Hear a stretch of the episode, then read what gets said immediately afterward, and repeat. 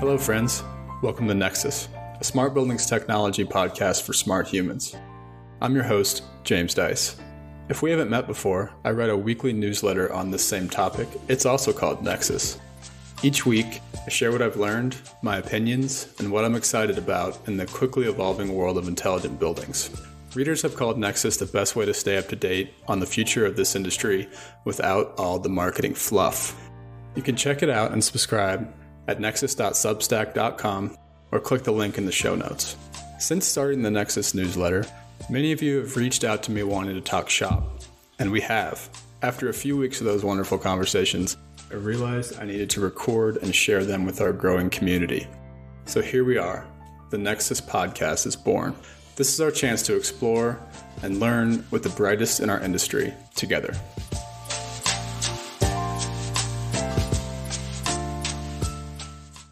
One more quick note before we get to this week's episode. I'm a researcher at the National Renewable Energy Laboratory, otherwise known as NREL. All opinions expressed on this podcast belong solely to me or the guest. No resources from NREL are used to support Nexus. NREL does not endorse or support any aspect of Nexus. Episode 13 is a conversation with Deepinder Singh, CEO of 75F. I walked away from this conversation even more excited about 75F than I already was. As I've said before, 75F and PassiveLogic are the only two companies I know of doing the blank sheet of paper approach to modernizing and improving the performance of building control systems. We unpack 75F's founding story, what makes them unique, and why they decided to create the whole stack rather than just an overlay. We talked about their over the air sequence upgrades, how they're similar to Tesla's, and how they enable the new epidemic mode for minimizing the energy penalty that comes along with the increased ventilation recommended by the CDC and ASHRAE to prevent the spread of COVID 19. Finally, we talked about their software platform, what makes it unique, and their hardware layer, and what makes it unique. This episode of the podcast is directly funded by listeners like you who have joined the Nexus Pro membership community. You can find info on how to join and support the podcast at nexus.substack.com. You'll also find the show notes there, which has links to Deep's LinkedIn page. Oh, and by the way, if you take a look at your podcast feed and you're missing episode 10 and 12, that's because those episodes are exclusive to members of Nexus Pro. Sign up for a pro membership to get your personal podcast feed with access to all the episodes. Without further ado, please enjoy Nexus Podcast episode 13. So, hello, Deep. Welcome to the Nexus podcast. Uh, can you go ahead and introduce yourself? Thanks for having me over, James. Yeah, so I'm Deep. I'm the CEO of 75F. All right, and and what is 75F for those that that don't know? Yeah, really speaking, we think of ourselves as building automation in a box, right? So what we've done is instead of trying to go and attack a very small layer in terms of putting in a software layer or just making smarter sensors, uh, we decided to actually do the whole stack. So we actually start, we have our own sensors, we have our own controllers, we make our own gateway and aggregation units. And uh, on top of it, we put our own software, which is both in the building as well as in the cloud. So that includes things like remote access and portals but also the machine learning stacks that we've created. So all of that is really part of 75F. So it's a, it's a complete building intelligence solution is how we call it. We don't just call it building automation, but we make it simple enough that it works out of the box. So it really doesn't require a huge amount of system integration. Actually requires zero amount of system integration. Cool. Cool. Yeah, I'm super excited to dig into a lot of this. I've been waiting to interview you for a while. So why don't we start with like the founding story of the company? So I mean, I've talked a lot about how I, I, think the building automation industry is broken. So I don't want to throw that story out there. I want you to tell me how it actually came about. So how was it born? Yeah. So it's an interesting thing. So I'm not at all from this industry, right? I'm a computer geek, uh, mostly a network dude. So if you use Verizon as an example, uh, there's a 95% chance it goes over a backhaul that I did I had one of the world's first uh, terabit routers sitting in my garage for five years. But uh, when my daughter was one, we just moved her into her own bedroom. And uh, she would wake up in the middle of the night crying. And I, was trying to figure out what's going on. And we found out it's because the temperature in her room was dropping about 10 degrees at night. Right? So she would be very extremely uncomfortable and, and get up. So as a self-respecting engineer, I, I wanted to fix the problem. So I quit my job. And here we are. We're chatting. okay. Well, fill, fill in some more of those details. So, how did you go from, say, you know, fixing the air in your house to the commercial buildings industry, and what right. made you feel like the, you know, the controls market in this industry was an opportunity for a startup?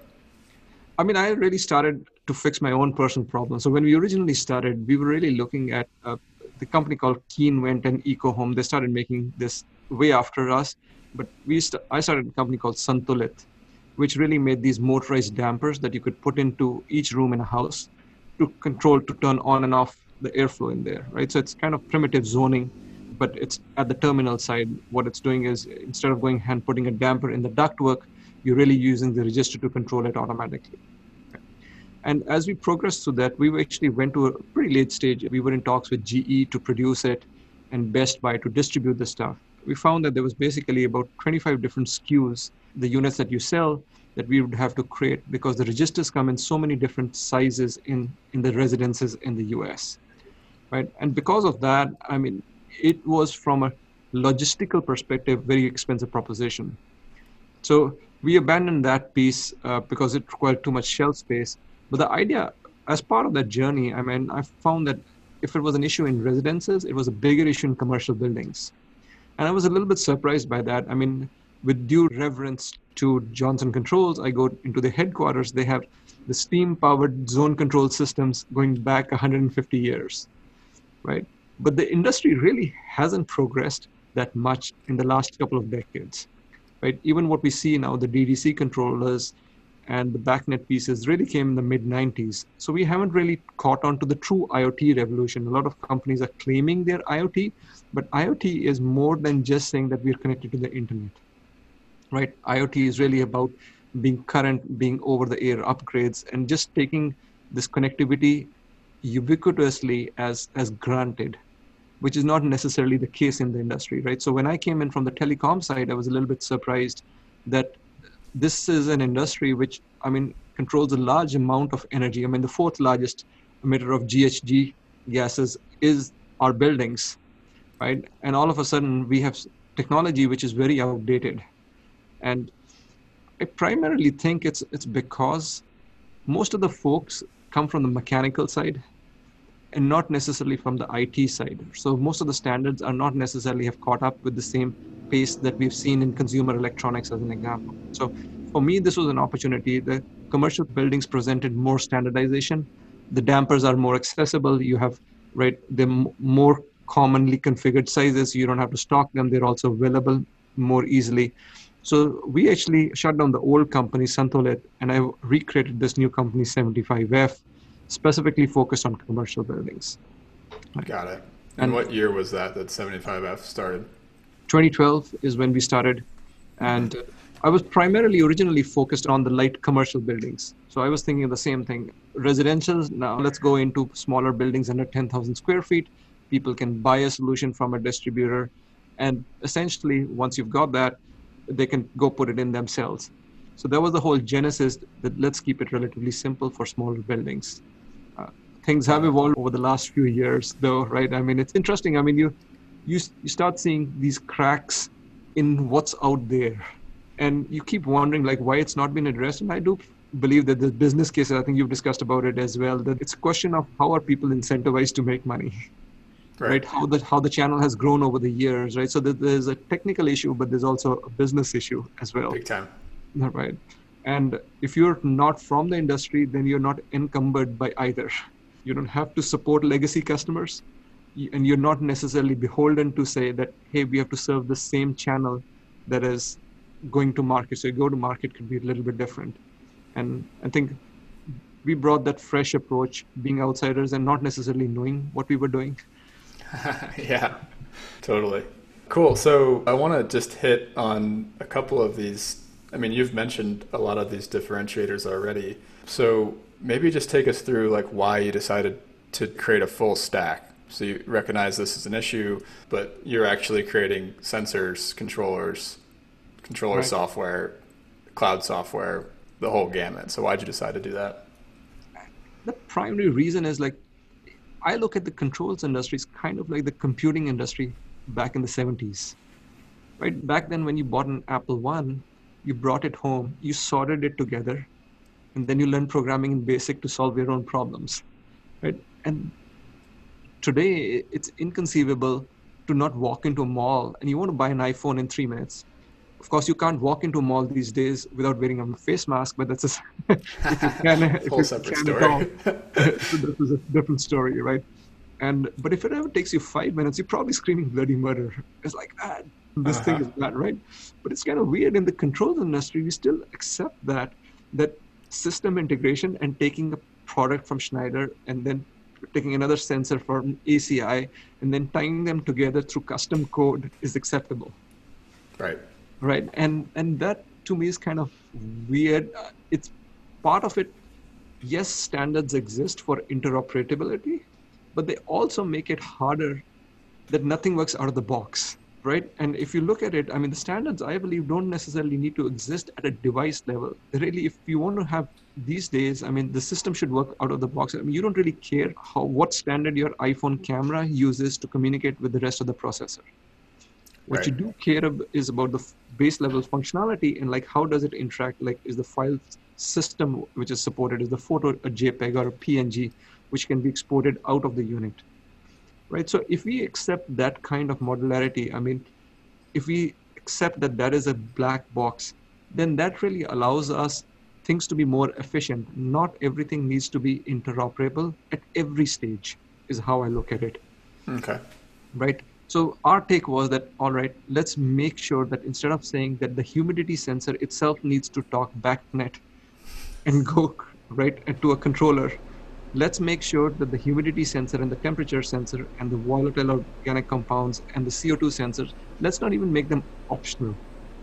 Right? Right. Let's put in all of these sensors out of the box and because the hardware has grown in all honesty to be super reliable and cheap. Right? we end up using the same sensors when I started originally on the on the residential side. I mean, we used the Fluke temperature sensors were about three hundred and fifty dollars to get a reference quality Fluke sensor. We have the same sensor in every one of our rooms now, Wow. right? So overall, if you look at just how, and it's part of the mobile revolution, right? I'm not taking credit for it. What I'm saying is that I mean, the consumer electronics have really driven the mobile revolution has driven such good standards in terms of sensors and overall technology that what we really need to do is keep pace and take advantage of that. And that's what we're doing. We're packing all of these sensors, packing in all of this functionality out of the box, right? And the second piece that we wanted to do is we wanted to have that instead of having a dedicated application specific controller, that you have one controller that takes on different personalities depending on what equipment you're connected to. So it's kind of like your iPhone is one box. It's got all the sensors, got all that functionality back baked in. Depending on what app you're using, you end up having a different profile. Right? Totally. So- yeah. Because the value is in not necessarily going and integrating and putting these things in one at a time. So it's not unique in terms of what the industry is doing in the consumer side. Right? We accept this in our phones, we accept this in our cars. We've just not somehow got it in our HVAC and our buildings yet. Right? Totally. We, we look at the totally integrated scenario. Nobody talks about is like, hey, is my car talking BACnet to the next car? Uh, I agree. Yeah. So it sounds like also one of the benefits of it being full stack is it's also super easy to install. All right. I mean, like you kind of hinted at with that with the iPhone example, but it can be very quick, right? And I think that's one of the things you guys were going for initially too, right?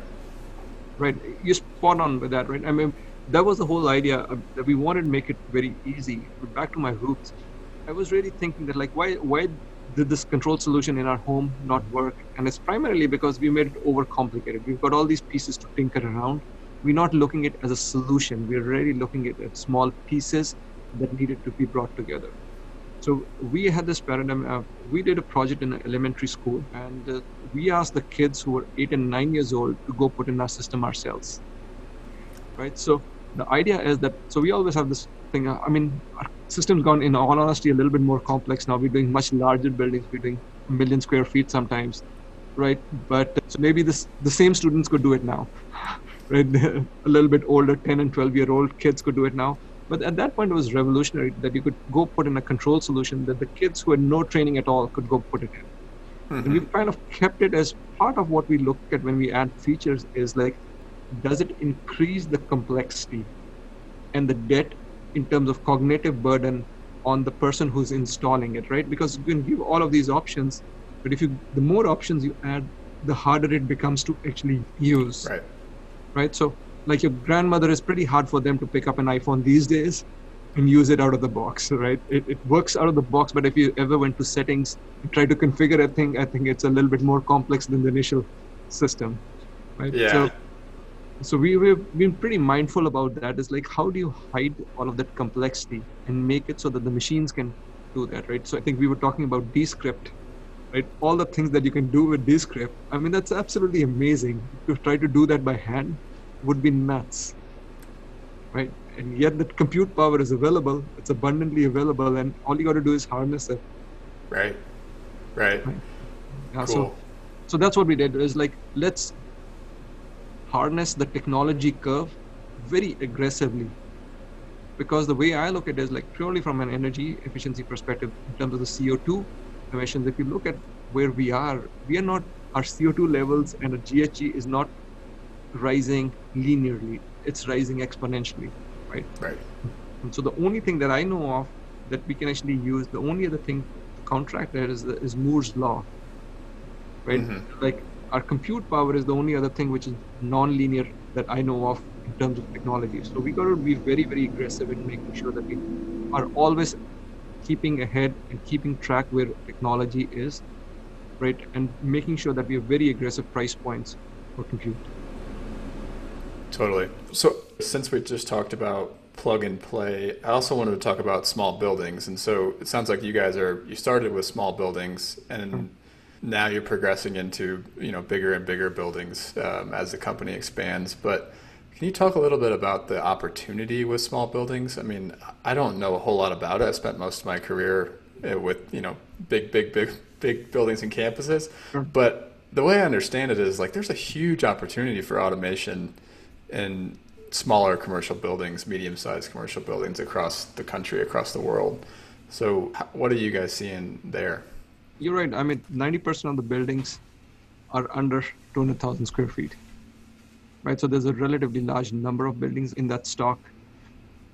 We have traditionally looked at the buildings which are obviously much smaller, right? Because we can go in as a retrofit, we are much easier to put in. And what we're trying to do is make it more accessible so that people who didn't think that they had a cost effective solution and out of those buildings, I mean, most of them don't have BMSs. And the primary reason is because they're too complex and too expensive, right? So we were really looking at these smaller buildings and saying that's the sweet spot that we really want to address. What we did find is that buildings under 10,000 square feet, which I thought would be the primary market to begin with, right? Those folks are not as concerned about actually having temperature control or about energy because the numbers are too small Yeah. right? So the sweet spot, I think, is really somewhere between 20,000 square feet to about 200, 250,000 square feet, beyond which I think controls are kind of accepted, irrespective, uh, right? But the, the sweet spot is really can you go address that? And that's kind of an important, very important segment for us, specifically now, given where we are with the COVID situation, right? And where the CDC and ASHRAE guidelines are, right? So, Yeah.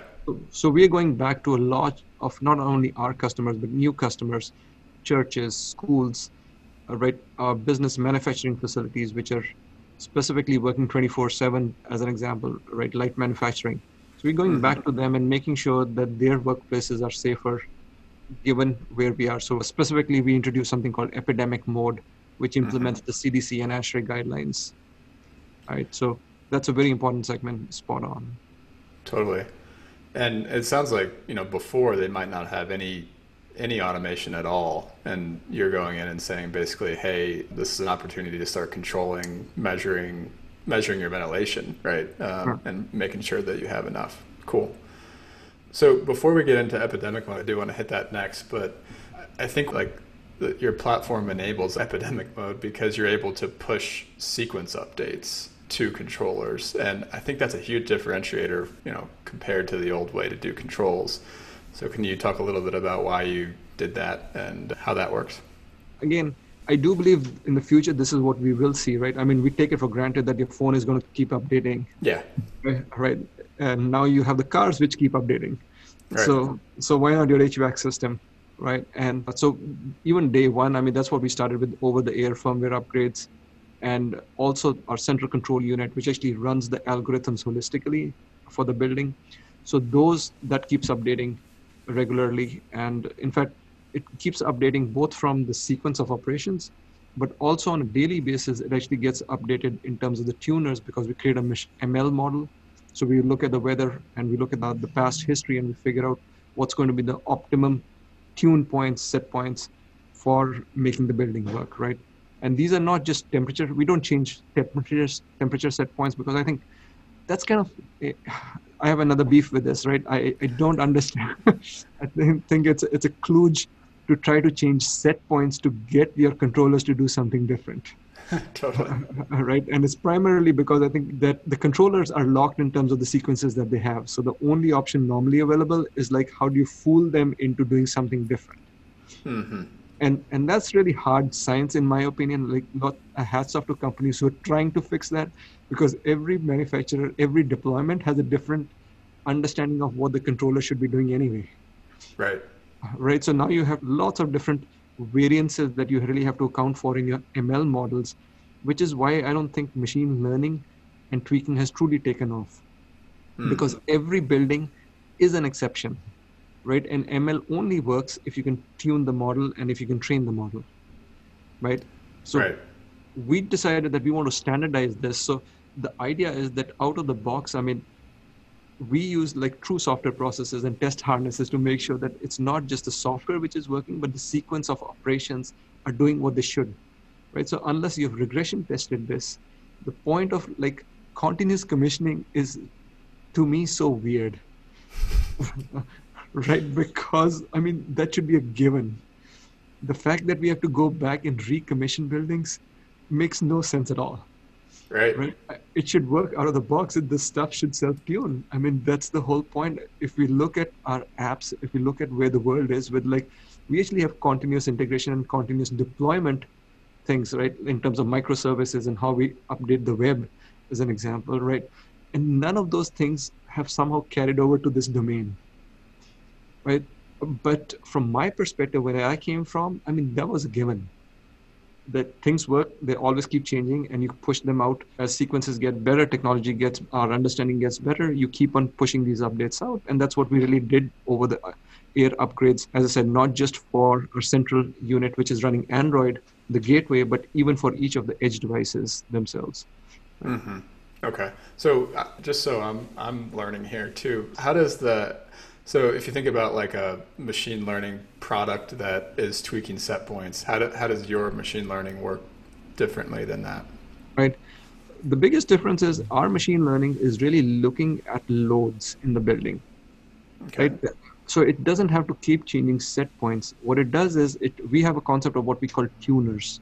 Tuners are things which can affect the functioning of an algorithm.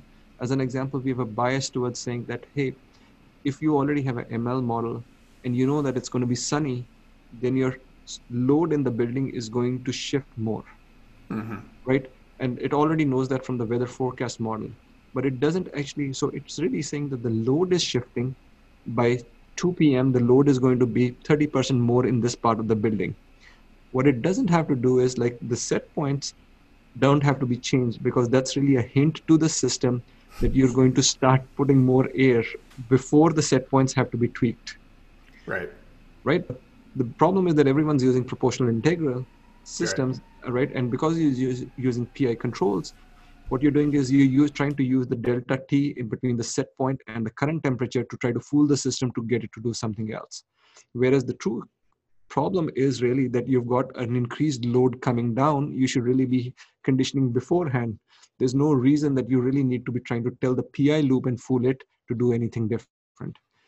Right. So I look at the PI loops and stuff, those are really for more reactive for course correction in tweaking. But if you already know that the load is going to be more in a part of the building, let's just open up the dampers predictively, proactively. Right. If it's it. going to be a cloudy day, then you really know that the load is going to be more uniform it's occluded so that there's not going to be as much directionality to the load. So that's one piece, right? You can use things like uh, even things like when do you turn on for preconditioning, right? I mean, you already know that based on what the current temperatures are and where, where the outside temperatures are, and so you know what your cooling rate or your heating rate should be, and you know the delta T in the temperature and set points. So don't change the set point. Let's just figure out the, the right way of doing it. Right. Yeah, and I've talked about in the last couple essays I've written about this. There's like I think everyone that at least reads Nexus is like, okay, we agree that the existing BAS paradigm is broken, right? Okay, mm-hmm. now there's two solutions to that, in my opinion. There's the overlay, which I, I think we are describing mm-hmm. the overlay, and then there's the the throw it out the window, build it from scratch approach, which I put you guys in that throw it sure. out the window, build it from scratch approach. And I think what we're highlighting here is like two major differences. So I just want to kind of restate it to you because I'm I'm learning this out loud. But the overlay approach would say, okay, I have all these PID loops that are operating based off of set points. And mm-hmm. the only thing I can do in my overlay is just start overriding set points, right? Whereas right. what you're saying is, no, actually, we can, if we're building it from scratch, we can actually just take that PID loop sort of not totally out of the equation, but we can start um, operating the system directly, essentially. Correct. Yeah. Okay. And you're spot on, right? And and you do it holistically. I mean, that's the, the biggest difference that I look at is the current BAS systems are the tail wagging the dog, right? It's like your PI loop is typically running in your room and it's really controlling the VAV damper opening, as an example, right? Mm-hmm. So your communication back to your actual BAS is typically by duct static pressure. Right? Yeah. No one is actually saying what should be happening in all the zones which are being served by an AHU. You've not figured out what the total load is. You don't know which part of the building really requires a load. All you're doing is you're using duct static pressure as some kind of a mechanism of figuring out yes, there is more required load in some part, right? I think the closest we've come to is now with the with GPC 36, the ASHRAE mm-hmm. standard, right? advanced sequences for HVAC operations. I mean, what they started doing is sending some feedback back in terms of trim and reset, right. uh, trim and respond, and uh, that's a, a, mechanism that is, in some ways, a coarse PI loop mechanism. The requests are the equivalent of showing some load in in the terminal units. Right. Right. But uh, I mean, there are far more interactive, far more real-time systems available that we've implemented. We also implement GPC 36, by the way, right? Because some engineers really want the assurance that is a very well-defined mechanism, which is well known. And so we implement GPC 36, and we, we've committed to the fact that as GPC 36 evolves, we will keep updating our sequences. And more importantly, I mean, we do reference quality GPC 36. So it's like using software techniques, crew test harness stuff, which does regression and all. And so we run it through the whole shebang. So you don't really have to commission it. It works out of the box. Same, totally. Same, uh, totally right. But the key is that, I mean, from our perspective, uh, GPC 36 is, is the lowest level of, I think, current control solution that I would actually consider acceptable. right, right. well, I mean, let's just pause on GPC 36 real quick. So ASHRAE is coming out with these new sequences, and ASHRAE is saying these are the top sequences, right? So right. in the old controls paradigm, I just want to kind of lay this out for people that are new to this topic. The old control paradigm is that every single building that's been programmed in the past, right, now someone has to physically go there and say, okay, let's upgrade these new control sequences.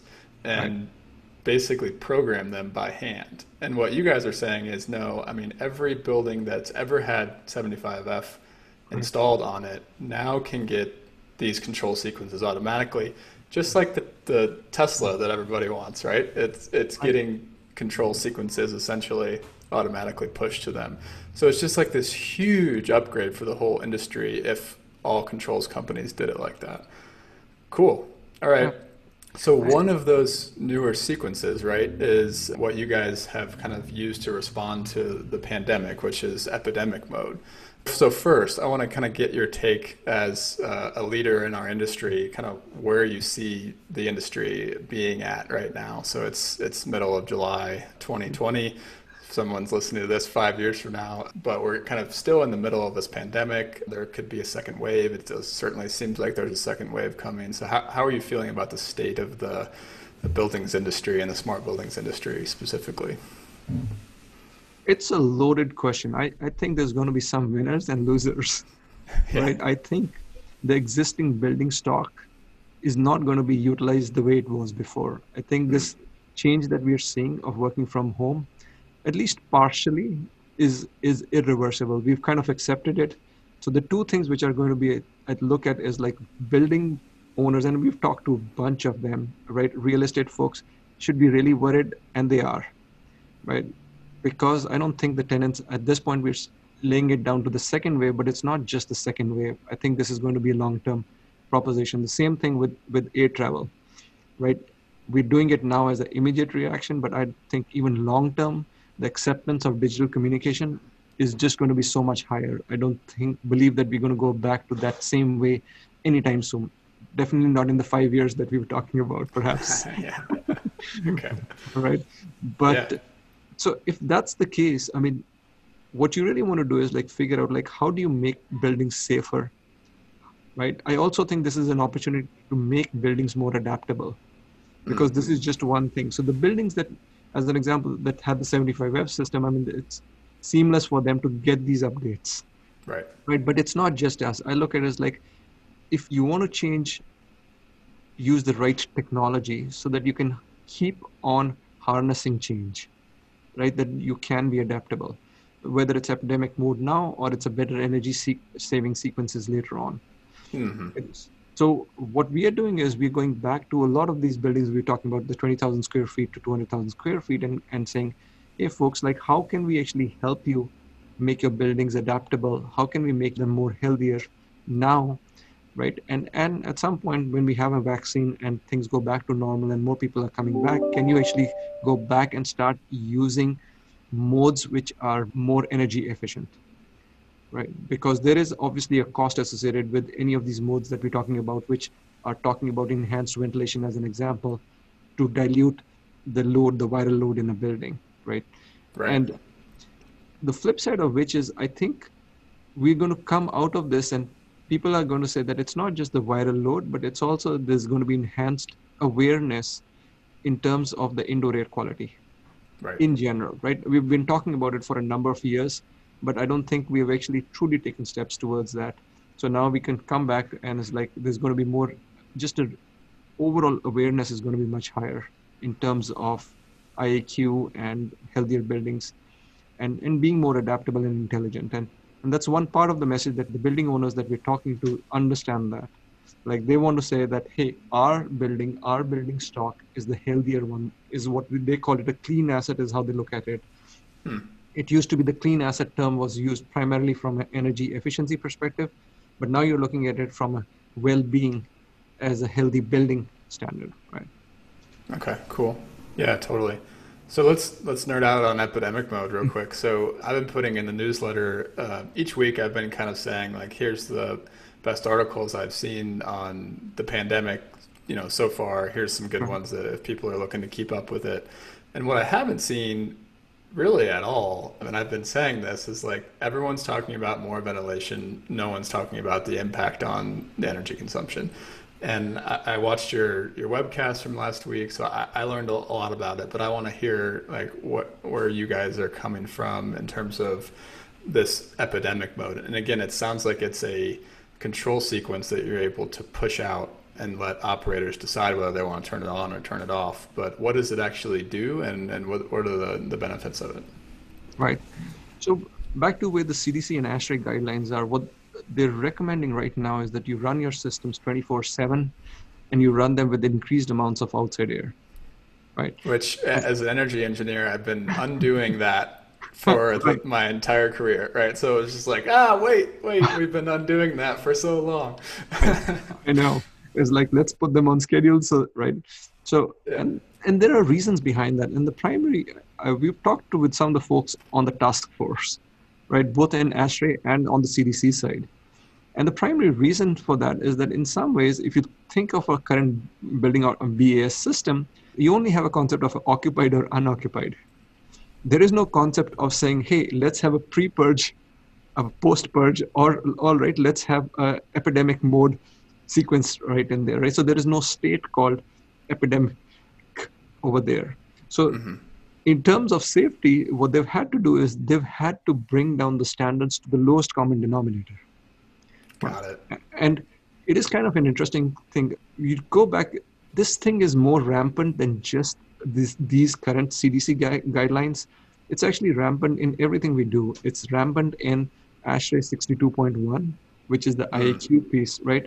It's rampant in even GPC 36.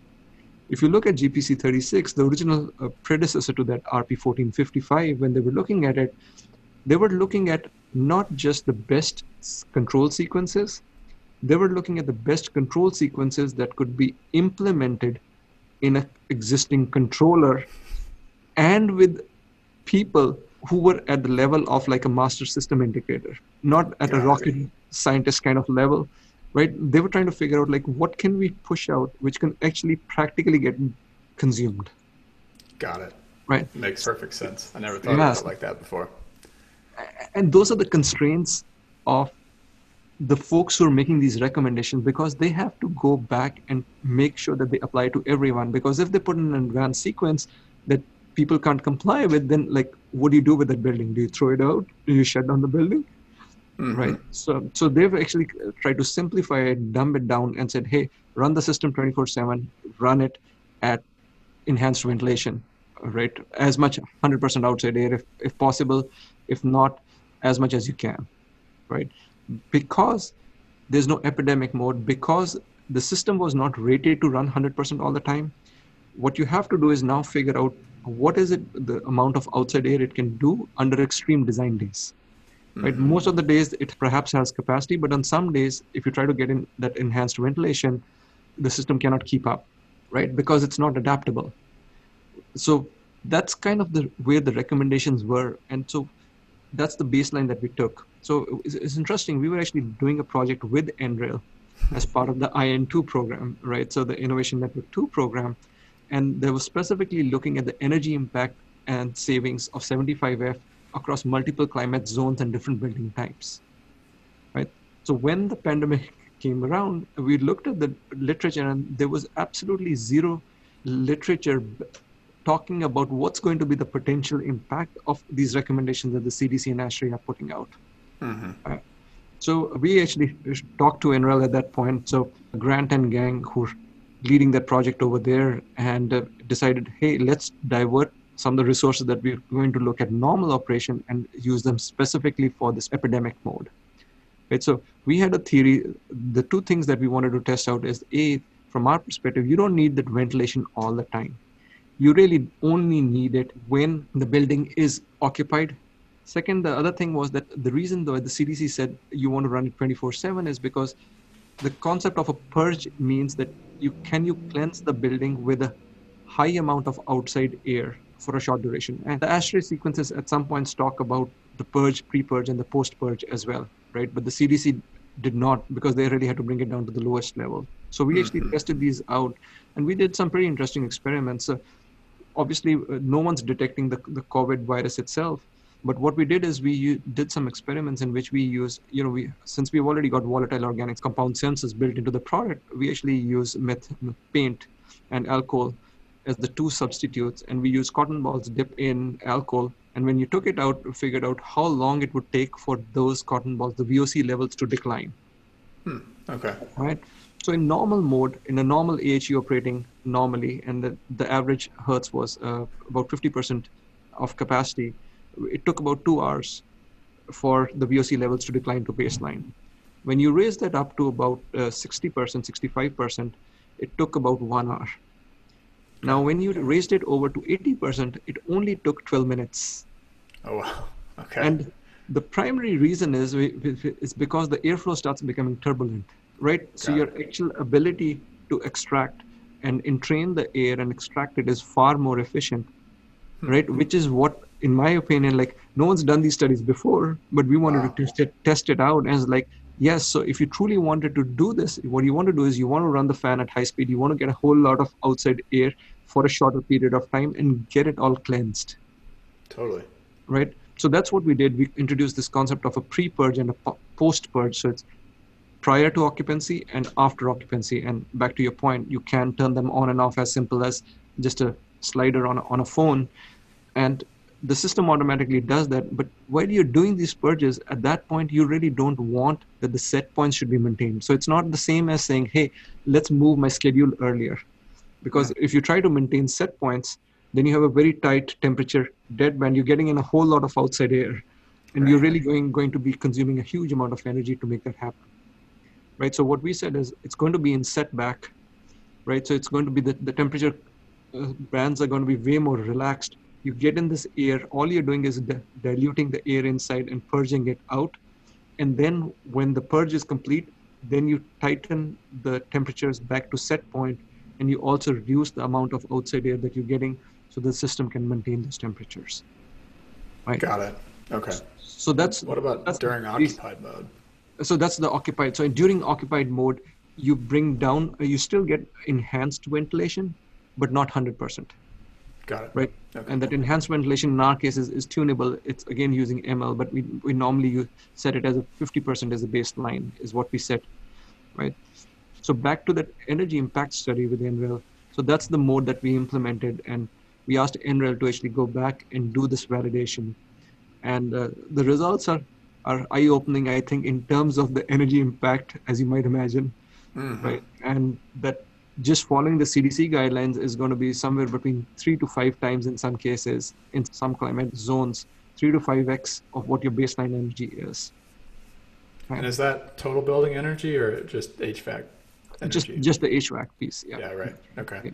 Right. So they basically ran three, the way I understand it, three Open Studio models, one with normal operation, one with CDC guidelines, and then one with epidemic mode. And what were the average savings for the epidemic mode from the CDC? Right. We actually ran it in four. So we ran it in normal mode, we ran it in CDC guidelines, and then we ran it in epidemic mode. And we also have in within epidemic, remember that we have occupancy sensors. Right. Right. So we have a concept that, uh, which is something that we're seeing that many of our customers are not getting in all the teams, all the employees in on the same day. So if you have staggered days of occupancy using the occupancy sensors, it saves a fair amount of energy as well because you're only trying to condition uh, those parts of the building which are going to be occupied. So, so when they ran that, what we found is that the CDC, on average, the CDC guidelines are end up about 3x to 2.5 to 3x over the baseline energy usage for the HVAC. The epidemic mode in an office scenario was about 30% over the normal mode, right? The which is about 50% savings over the CDC guidelines, which is like significant since now the top line is so large. And, and if we actually use the epidemic mode with the staggered occupancy, we were only about 15% higher than the baseline, which is like exceptionally nominal. So back to your point, uh, the point I was making is that if your buildings are adaptable, now you can make them healthy without necessarily incurring a huge cost as well. Totally. And what are your customers saying about epidemic mode? What are you hearing from from them? What kind of problems is it solving for them? Uh, it's solving some problems. It's also highlighting some problems, which I had not anticipated, by the way. So, oh, really? Okay. right. So it's solving the problem that obviously you end up. We give this nice decal as a sticker because one of the key things is many of the things that we're doing, we don't know everything about the about COVID nineteen, right, or the coronavirus. Mm-hmm. What people are looking for is visible. They're looking for visible signs that you care, right? So mm-hmm. one part of it is like we made these large decals, which let people know that the air in this building is being purged, right? Mm-hmm. So from a confidence perspective, I think it, it's been absolutely fantastic for employees and customers, and especially some of our retail customers have adopted this.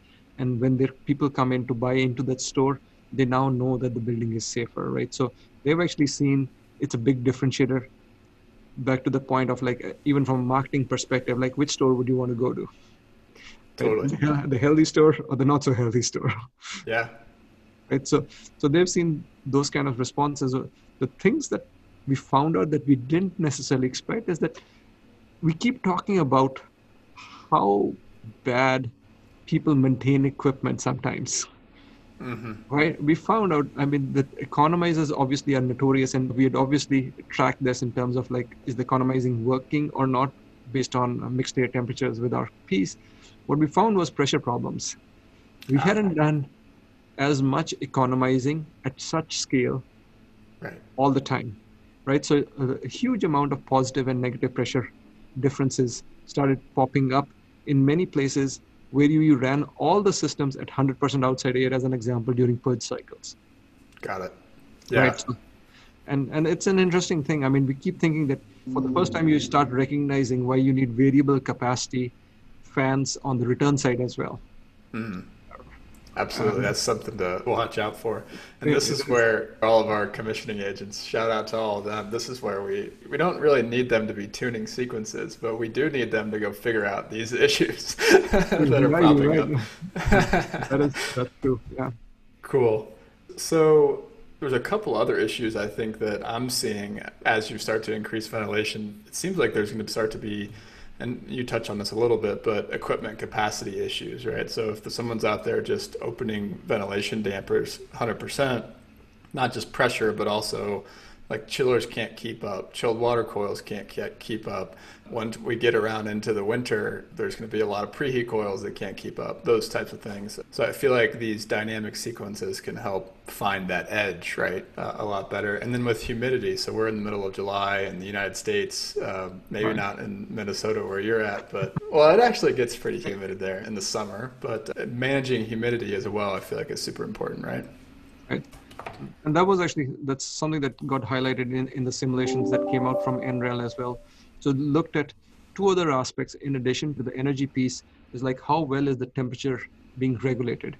And that's Right. the, I think back to your point that like uh, we actually had to turn down the amount of outside air which is coming in terms of the CDC models because they're running 24/7, right? And it gets really really cold in some of those places. Uh, so like extreme Minnesota winter was a pretty decent example where the building temperatures were dropping and the system was not able to keep up. Mm-hmm. Right. So so that's a something definitely worth keeping in mind and ditto with humidity as well, specifically with the outside air coming in consistently. Uh, it just uh, in Houston 2A was extract uh, like during a design day the humidity was almost 70% inside the building which is which is getting out there. Yeah, definitely. Okay.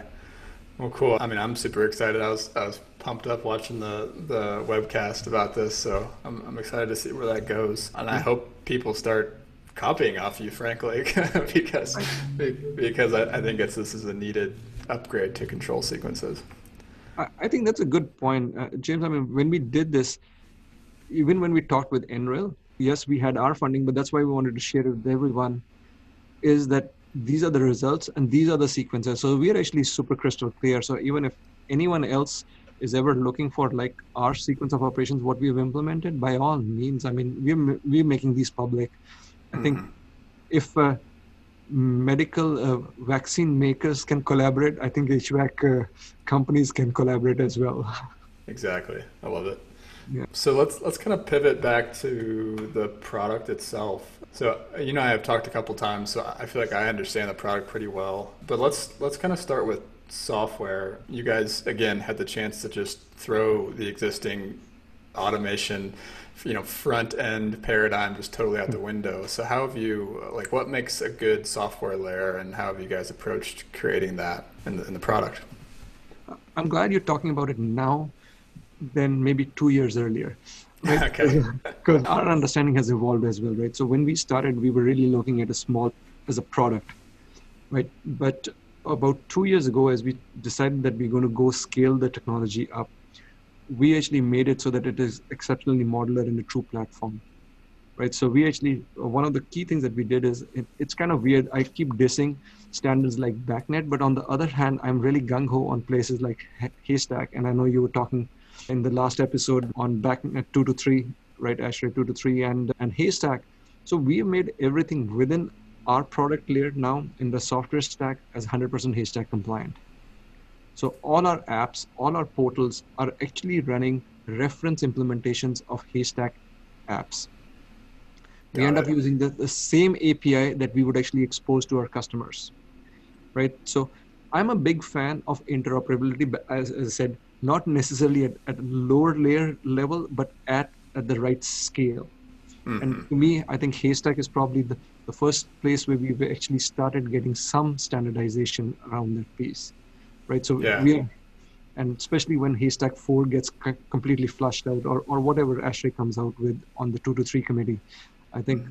that's going to be exceptionally important so when we designed it we made it super modular now and so it's completely originally it was just cloud hosted but now we call it completely uh, because some of our customers want it hosted in their own private data mm-hmm. centers. And we have some countries which have restrictions in terms of that the data should be stored locally. So we call it a hybrid public private cloud. So it's completely containerized and dockerized. So you can actually deploy it with what's called CI/CD, continuous integration, continuous deployment. So it's, it is as good an architecture from a software perspective as can be right? And that's because we decided to re-architect it, as I said uh, recently, and now it's to the point that I mean, we really look at like how our smart city is going to scale on a platform like this because we have some partnership, as an example, with Singapore Power. They're the world's largest district cooling utility. But mm-hmm. what they're doing is they're going and replicating their entire package of how to do district cooling to other countries and other districts, not just Singapore right? So they're selling it as a service, as a, and so we are the technology stack on the building automation side for that, right? So whenever there's a new smart city or a smart district which is going to use Singapore Power, they're all going to be using 75F technology. So we decided to go back and make sure that our technology would scale to those levels, because as we go in the future, I mean, the whole concept with this distributed energy resources as solar and wind become more prevalent, it's no longer going to be the case that the grid is going to scale up to the load. The load is going to have to adapt to the grid, right? Yep. So if that's the case, we really need bidirectional data models, which allow massively uh, parallel uh, compute in terms of machine learning, etc. And so that was the whole genesis behind making sure that we had a semantic model in addition to just storing the data, right? So so Haystack really fulfilled that. Totally. And anyone who's listened to the last episode knows that this is uh, um, a different perspective for someone that's in in the building automation world to design their product with Haystack natively. Basically, is what I'm hearing. So, what makes why did you do that when you're a controls company, and why do other controls companies not build like that? It's like their legacy, right? I mean, if you already have a database, I guess you don't really care. But I mean, to me, it makes a lot of sense. I know you come from the energy auditing piece as well, right? So you probably use SkySpark, but it's kind of weird to actually connect SkySpark to a building which has BACnet and then manually map all the data over, right? And I mean, it, it is a huge amount of work, and it's like it boggles me, it befuddles me why others won't do it natively. But I can only think it's because of legacy. That's how it's always been done, right? But we decided to do it natively out of the box. So everything, even our algorithms, when we did RP55 GPC36, it's kind of weird. We don't even look at current temperature. We look at points. So we actually make a call to say the haystack tags, which would actually allow you to say point his current mm. zone, right? So it's really a call every time we use. There's no variable names wow. in all of our algorithms. So we are like hardcore truly native haystack. That's amazing. Truly native haystack. I mean, if you look at our analytics, our widgets which go and display all of the data, every one of them is a true haystack call. Wow. Yeah, I'm sure Brian Frank and the, the guys that started that are pumped about that. So cool. So a couple of different questions about the software. First is, you know, you mentioned SkySpark, for instance. Are, you guys in your front end, I guess, to use an analogous term to a traditional building automation system? Are you guys adding in analytical capabilities like fault detection, diagnostics, and that type of thing? And, and how are you thinking about that? Uh, absolutely. So, I mean, all the analytics are built in. The slight difference, I think, versus SkySpark is that SkySpark allows those rules to be set or sparks, which get uh, right, and they're highly customizable. We've tried to do that out of the box, right? I think we have the luxury in our case mm-hmm. that we already know what those FDD pieces are going to be. Uh, so, like with GPC 36, of course, they have their own concept of what the FDD should be, and that's already built into that product. And what's kind of cool is that every one of again back I, I go giddy over this. So kudos to Brian, as you said, and gang. But I mean, even all our analytics and FDDs are all making haystack calls. Mm-hmm. right? So it becomes that allows you to scale, right? That allows you to specifically if you have equipment which is being replicated, right? You don't have to do that for each and every point. Now you just have to do it for the, the tags that match that value. And I mean, that to me is, is the true value. Like if you go shoe shopping or if you go to Best Buy, we use tags all the time, right? You go search for TV, then you go search for 40 to 50 inch. You're searching for a price point between $400 to $700. And if you look at what if you go to their site, that's what they do. They really put those tags right at the top as a filter me- filtering mechanism. Mm-hmm. Right, yeah. and that to me is the beauty of what Haystack has really done, and, and we really took it to heart as like go all the way in and make sure that every algorithm, every FDD, even our customized code sequences, we call it IFTT. Like if this, then that logic uses the same concept. It's like if these tags are this value, then do this command. Got it. So how, how do you guys deal with, you mentioned sort of waiting on Haystack 4. How do you guys deal with the sort of limitations to the data model as it exists today? Yeah, I think we've made our own customized extensions for the time being, mm-hmm. right? I think the primary shortcoming that we found was that in the reference model that it always goes and references one site or one equip and it's not bidirectional.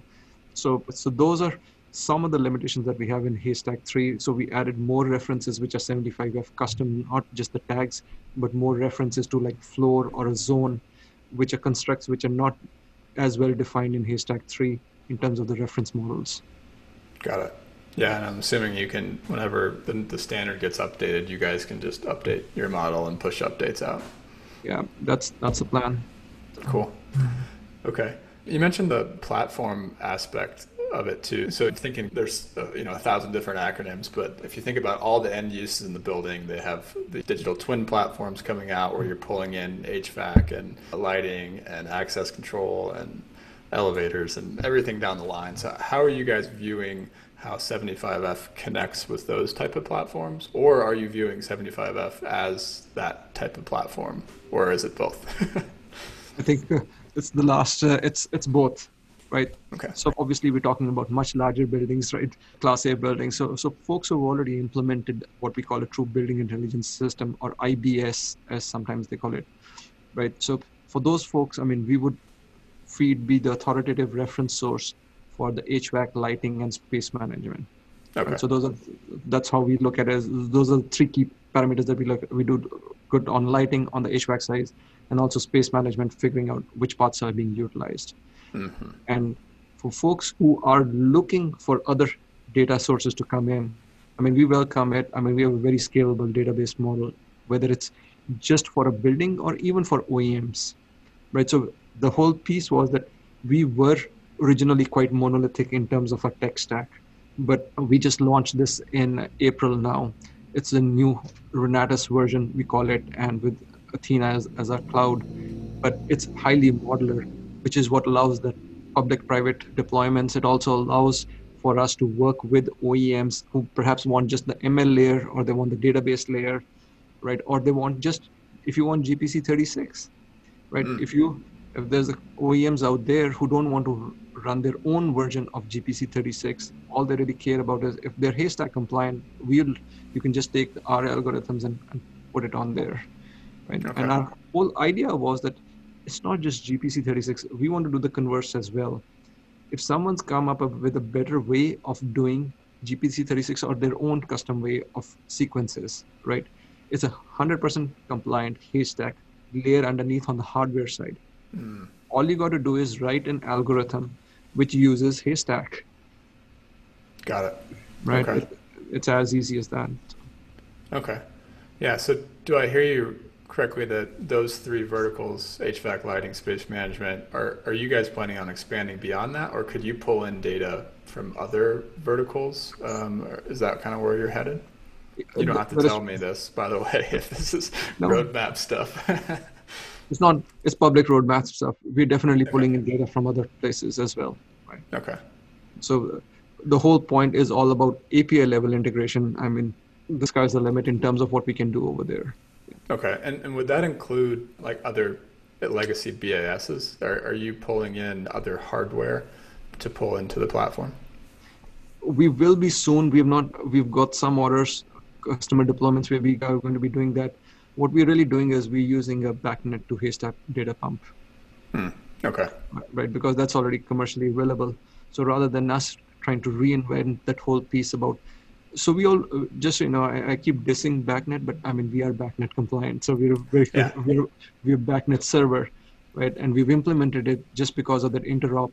If you are in a larger building and you already have a BAS which is BACnet I mean there's no reason that we should be excluded from that, right? So, so specifically we go into like a, a large building which a tenant might actually want to put us in, so you can go put it in for that one tenant, and then you just expose ourselves using the BACnet interface to the rest of the building. Okay. Right. So that's a that's a possibility. What we have not done is include direct BACnet client functionality. So taking in legacy hardware and trying to integrate uh, it back because to me that's a lot of work. It's manual. It goes against the ethos of like trying to make this out of the box. Yeah. So I think what I'm hearing is if say a client has 12 different types of BASs across their portfolio, but then they decide, hey, in this 75F building we have over here, we really like their software layer. I mean, most traditional building automation system software layer is poor, as right. talked about and I've talked about endlessly over the last few months. But what if they say, okay, we really like 75F software and we want to deploy that across all of our whole portfolio without replacing all the hardware underneath and all the other buildings? and they want to do things like standardize their schedules, standardize their set points, standardize their sequences. Is that a direction you guys are headed, and can you do that today?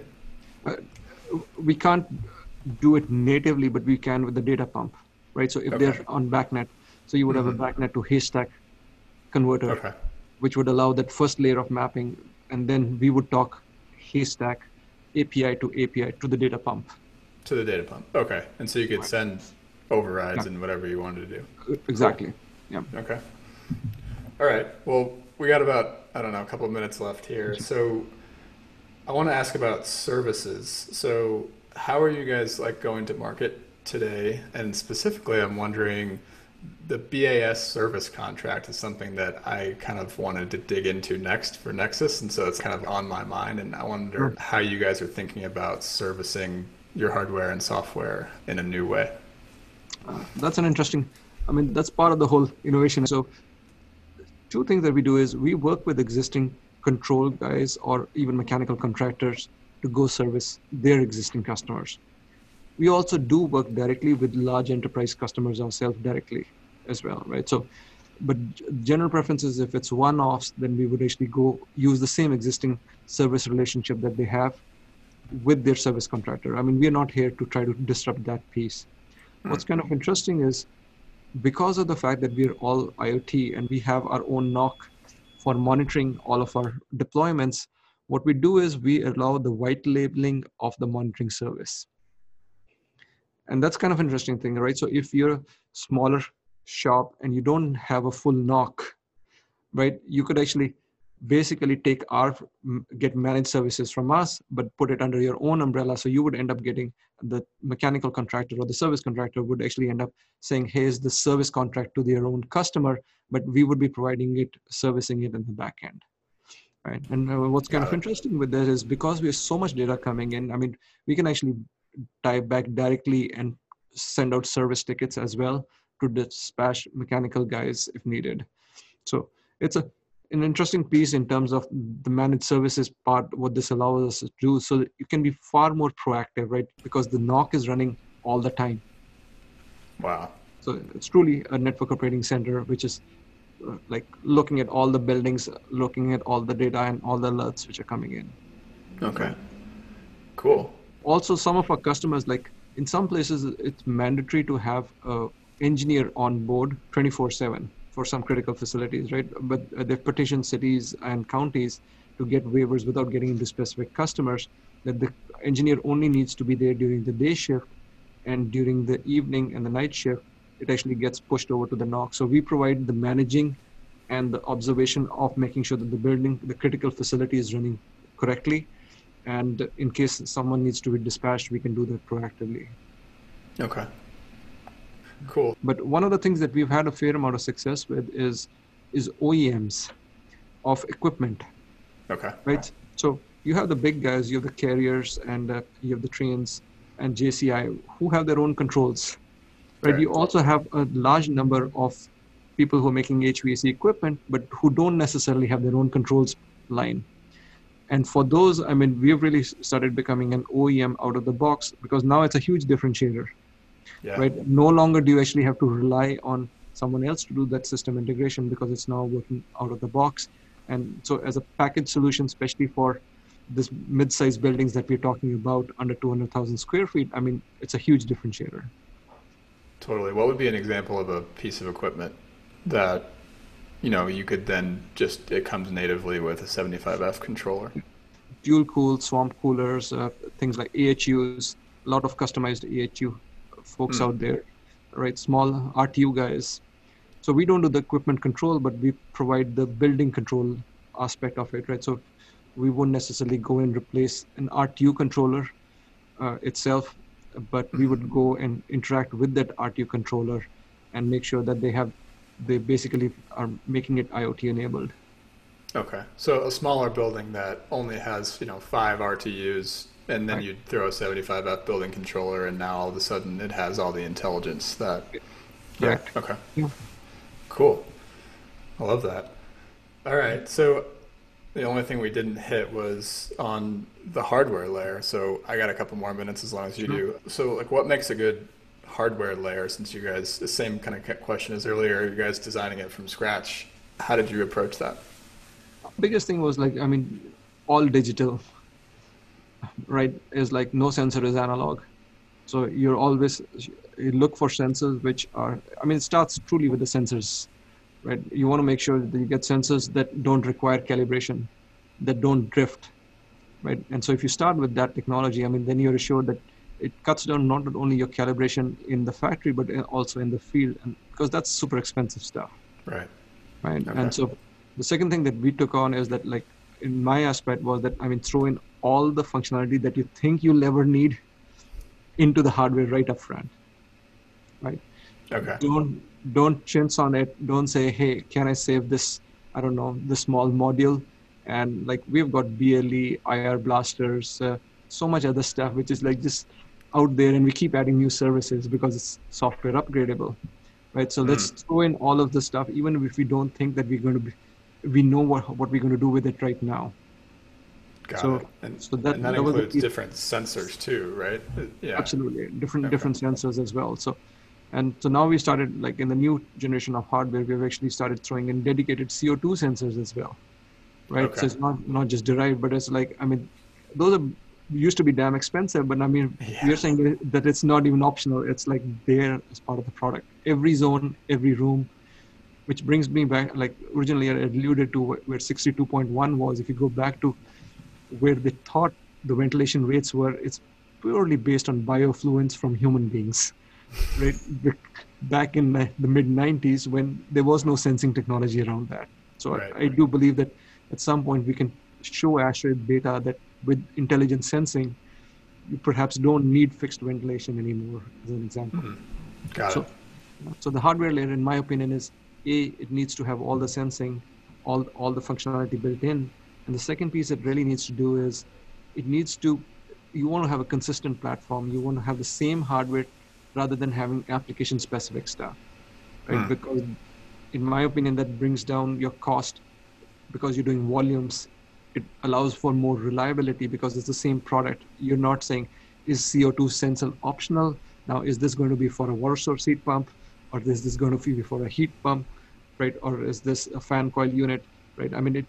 I think it changes the supply chain game dramatically, and I think in in, in 2020, that's where we should be. Got it. Cool. Well, thanks for this conversation. I learned a ton. So thanks for thanks for coming on the show. Thank you so much for having this. Uh, I'm I'm glad you're doing what you're doing, James. It's always nice to to listen, and so I'm looking forward to the next next episode as well as you said. Awesome. Well, so- we'll talk soon. Sounds good. Take care. Thanks. All right, friends. Thanks for listening to this episode of the Nexus Podcast. For more episodes like this and to get the weekly Nexus newsletter, please subscribe at nexus.substack.com. You can find show notes for this conversation there as well. As always, please reach out on LinkedIn with any thoughts on this episode. I'd love to hear from you. Have a great day.